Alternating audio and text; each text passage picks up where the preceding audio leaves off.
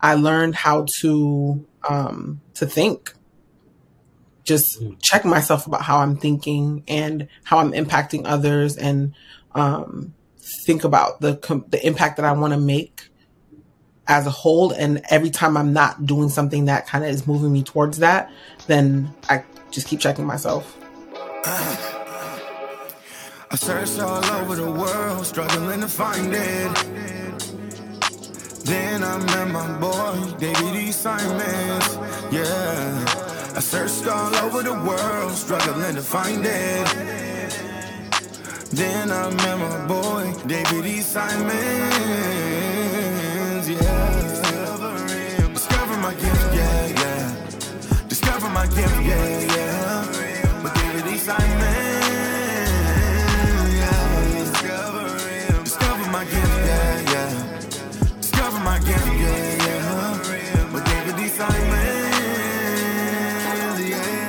Welcome to another episode of How I Discovered My Gift with yours truly. I'm honored and delighted to have our guest on today. Let me just read a little bit about her bio for y'all. Nathalie Noisette, New York native, has transformed the way we approach our business finances. As a game changing financial executive, Nathalie is widely respected for achieving strategic and service excellence in evolving markets, competitive industries as well. Nathalie's experience as a multi-industry expert has allowed her to drive unprecedented revenue and 2x profitability gains in numerous fast-paced startup environments. That's not easy to do. By galvanizing immediate wins and transcending cultural divides, Nathalie has become a re- reputed C level influencer and business strategy accelerator with a unique vision to make companies efficient to surpass their targeted goals. Nathalie has cheerfully delivered inspirational financial leadership for SMEs while expertly guiding them through revenue building strategies and cost saving initiatives to accomplish explosive business growth. Welcome to the show, Nathalie. Truly an honor to have you on. Thank you. Thank you for having me, David. Yes, so this is going to be lightning right? We're going to jump right into it. Okay. Give us the breakdown. Give us the journey, the story, where it starts, how things stem. Um, the journey really started by having a problem that I end up fixing for myself. And then a bunch of people started asking me about it. I realized it was consuming a lot of my time. And in order to make up for it, I had to charge for it.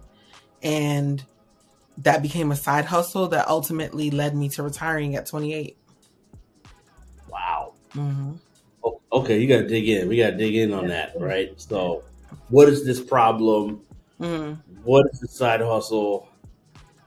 I've so, never heard anybody retire at 28. That's amazing. Well, retire from corporate. Let me just say that. Okay, okay, okay. I left corporate and started working for myself at 28. Um, gotcha. The problem was I had really bad credit. Um, I went to go qualify for a car and I was denied. And that was the first time I'd ever come into contact with my credit report. Um, from that time forward, I realized that um, a lot of my friends or like peers at that time or in that age group were asking questions about, you know, how did you get a car? Like, how did you do this? Or what are you doing? Like, how do you have an Amex at 21? Like, those kind of questions. Um, and that was mostly a function of just having learned about where I had messed up and then solving that problem for other people, other friends. So they would ask me like, how do you do this? How do you do that? And I would spend hours on the phone every day. And then one friend would refer me to their aunt and then their aunt would refer me to their friend. And then it came, it became a situation where like my phone would, I'd be at work, my phone is blowing up. Text message calls, and I'm like, yeah, this is not sustainable. Um, at first I got a lot of pushback charging people because you know you're their friend, so that's kind of like the expectation. There's a little bit of entitlement there, um, but then I started telling people like, "Hey, I'm going to charge for this. Don't tell them I did this for you for free. I'm going to charge the other person. I'm doing this for you for free, but every person moving forward is going to be charged." And then um, I my prices were really low, which which met with which was met with no resistance whatsoever. Um, mm-hmm. And then once I understood the value of what I was doing and I charged more and I understood what my time was worth, I was able to kind of like balance that out. And then I left my corporate job. Wow. Wow. Yeah. Mhm. Okay. So take us into what it is that you do. How do you solve their problem Right. of So the credit? I've since moved from credit. I, I really don't help with the credit anymore. I wrote a book pretty much outlining point A to Z of what it is that I do through the entire process for someone else. Um, and then it's, it's beneficial because if you're trying to if you're trying to start a credit repair business, you can actually really do it that way, minus like the um like the bonds and like all the other business bureaucracy that goes into owning a business. But even if you wanted to just do it for yourself, it's more cost effective. The real trade off is the time that it will take you to read the book. But I don't do it anymore because there was a new demand. the new demand now is um, I actually restructured my credit company um, to meet the new demand that happened at the head of the pandemic. Um, I noticed that like around March, March, April, May, June, July, around like April to June, a lot more people because of the pandemic were asking me like, Nathalie, I lost my job. You know, I don't know what to do. Like, you know, how did you do this? How did you do that? And end up a situation where um, I end up consulting more on the business front because by that time I had been, I was already in business for a number of years, and everyone was asking me like advice about how to start a business, how to do this properly, how to get funded, how do I take advantage of like all this COVID nineteen relief? Like, what am I, what am I doing? Where am I going with this stuff? Um, so interestingly enough, because credit is very foundational, because they had poor credit, trying to start a business with no revenue or no proof of real concept, um, or just trying to have a side hustle, they either would have to leverage their credit, which they didn't have, or they would be in a position where they'd have to use themselves as personal guarantors in order to get like business lines of credit or things like that. And they didn't have that either. So it all came back full circle in a real, like, easy roundabout way where people were asking me for more business advice. So what I did with the book was I removed myself from the actual repair part. Um, I'm working right now on building a business addition to the converted book. So business owners or people who want to transition into becoming entrepreneurs have that foundational like understanding of how their personal credit is going to impact their business credit without revenue at first. And then um also just the podcast, the book, like I'm also writing another book about um just introductory business concepts that minorities need to know to position themselves well for funding and um, to be able to do things like government contracting, like bidding or no bidding or that kind of work. Um, and then also just other kind of like streamlining the process, speaking, of course, that's a, that's always a part of it to make sure that it's all of those needs are addressed in a holistic sense. So I'm, that's a long roundabout way to say I moved away from the credit, but everything kind of always still comes back to it. And ultimately, our oops, sorry, ultimately our goal is to be able to be um, in a position to offer credit one day. You know, just to kind of like really bring it home to the roots Wow. and um and and essentially become a bank. Wow. Yeah. That's what I'm talking about. Yeah. That's the end goal is to be, build your own bank, a legitimate bank. For business. That is for businesses. Mhm. Okay. Now, now, now, now we got to get into like, like, what do, what do you think is your gift? Right? Like, there's something that you know is woven through all of this. You've Mhm. been able to. I mean, if I took a guess, I could guess, but I, I want to hear from you. What what is what is your gift? Um, you know, I think my strongest quality, as far as like just being a business owner, is being able to notice patterns and being able to understand trends and really looking at information, um, like on the on a macro and micro level, and see how things are going and how things are likely to pan out. Right? I can't. I'm not a psychic. I'm not good. I'm not. I'm not saying I can predict the future, but I haven't really been that wrong yet.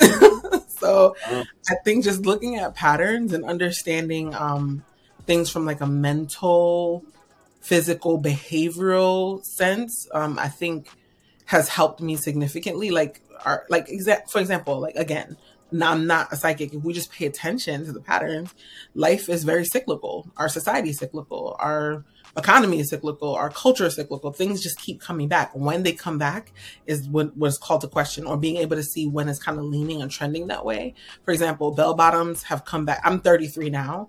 Bell bottoms have come back at least three times in my lifetime, right? So like they, they come back. Um, I've seen at least three or four recessions that I can remember. You know what I mean? Um, so if you can, if you pay attention and you see how these things are trending, I think that's one thing that people should learn how to do. But I think it's kind of almost innate. I don't, I don't, I didn't read any books about it. I didn't study it. I just read and I'm like, mm, that's interesting. Um, and I've been preaching about it since the beginning of the pandemic. Like, hey, credit's changing, and it's changed a lot. Um, right. You know, I said the housing market would change, and it's changed a lot. Um, lending requirements, I'm going to go on record and now say they're going to become extremely stringent because as as government starts to tighten up spending, which they've already said they're pulling back on, right? Once they start to tighten up spending, that's that means for all that means for the consumer is whatever you think you're going to qualify for in the future is going to be more is going to be a higher requirement. But I got that information from how they handled the 2008 recession, right? So just pay attention, like really just look and see. Hmm, I wonder how that's going to affect affect us, and also what what the motives are for the people who are making the decisions are, which is always monetary. So just kind of knowing that and understanding that will definitely impact how mm. or how I impact how impacts how I move forward in my decisions and how I move as a business owner and what my strengths are. Have you always thought this way as a, even as like a child like was this gift there from and, and if you can take us back to your earliest remembrance of seeing this kind of pattern. And it's kind of like you're uh, an economist right? Like in a sense right? I mean, this is what i'm gathering. Um I, truthfully i don't understand an economist's job or their scope of work but if that is the definition of one then i guess it's kind of like maybe a sixth sense kind of thing but i think it's a sixth sense. I, I really don't i don't know what an economist does or their impact on society at large. I really don't know. So I can't I can't absorb that title or that that like that compliment fully. Yeah. But um yeah, I mean I just pay attention. I'm a very observant person. I pay attention. I've always been very observant. Um like I want to know what's going like even when I walk like into a church or a building, a large organization, I want to know where all the exits are. This is going to sound paranoid, but I'm not. Like, I want to know where all the exits are. I want to know, like, you know, is there a dress code? It's like, is there like a common thing that everyone agrees is a part of this, like, this insulated community, you know? Um, how people speak, how people are moving, how people are uh, kind of engaging with one another. Um, very interesting. I find those things very interesting. And I think the same just kind of translate across business as well. Like, um, even as a kid, I could remember like looking at my mom and dad interact to see like who's right or wrong in the argument. and then they'll turn around and ask me like, what do you think? And I'm just like, mm, you know, this or that or whatever the case may be. And they didn't think I'm paying attention for real. But like someone who, um, was paying attention would only be able to give that kind of insight or input. So, um, yeah, just observant. Just I want to know. Very wow. interested in knowing. Yeah. Well, I, I'd be remiss if I don't ask for, for the listeners' behalf. What else do you see coming in this financial um, season that were as upon us? Mm-hmm. Um, yeah, both good and bad. Both good and bad. Um, to be honest with you, I see mostly bad in a way. Um, I think that um, we're going to have a big societal shift around money for sure. Um, the conversations are going to keep shifting more towards digital as um, scamming becomes more of a problem because that's a really big problem right now. Um, even with some of the bank products that we're trying to develop, you know, I see how the, everybody's scared around it. Like, how are you going to security, security, security? So, I think with um, I think with such a big risk of security, people are people, meaning like the economy and the government and organizations and major corporations are going to find ways to track us tighter so that there are better controls on who what's going where and who's doing what. Because banks are losing a lot of money because of this right? Um, mm. you have especially like vulnerable populations. You have um, elderly people who are being called and threatened to give up their bank account information or and or something's going to happen to their significant other or they're being threatened and told that you know um, they owe $50000 when they don't and then someone wipes out their account but who's held responsible for that right um, and the bank is supposed to protect you so in order to protect themselves they're tightening up on some of those um, those uh, controls that they have and mm-hmm. i think they think from what I'm reading and what I'm seeing, I think they think that the solution to that is moving more towards like a digital framework. Um, and I think it's going to be an interesting transition because it isolates a large population, a large part of the population, um, like homeless people. It isolates elderly people. It isolates um, it isolates people who are living in like internet deserts now. Like they, those things still exist, so it's going to. Oh yeah, for sure. So it's going to isolate a large group of people who already suffer from that. Um, it's if you don't already have your credit in order, it's definitely going to isolate you even further than it already does. Like people who don't have um, foundational things like a bank account, because those those people still exist. Um, so I think it's going to harm them. So they're going to have a new problem to solve, and people who who know this could get ahead of it. Um, they could be solving that problem now and figuring out what how to solve it. But otherwise, like maybe start a corporation that even calls to help, but like they have to have security to combat the other security issues. Mm-hmm. Um, so that's going to be interesting, and I, I think I see that coming down the pipeline. And um, how it's going to pan out, I can't tell you, but I think it's going to. It's definitely that's one problem that we're going to have, especially like, and that ties into like the security and the moving to more of a digital currency. Mm. With our finances and how the economy is going, um, definitely more stringent reti- requirements as far as lending is concerned, and um, when lending decisions are being made, they're going to use more artificial intel, more artificial intelligence, like deeper learning on the human and the consumer um, to better understand how um, how to mitigate as much risk as possible, mm-hmm. um, because there is a lot of risk with with um, consumer lending right now still being that like a lot of decision makers still there's still a human element to it and humans are inherently flawed and they believe that ai is the future for that um, because it's it's they're less likely to make mistakes. Allegedly. Allegedly right?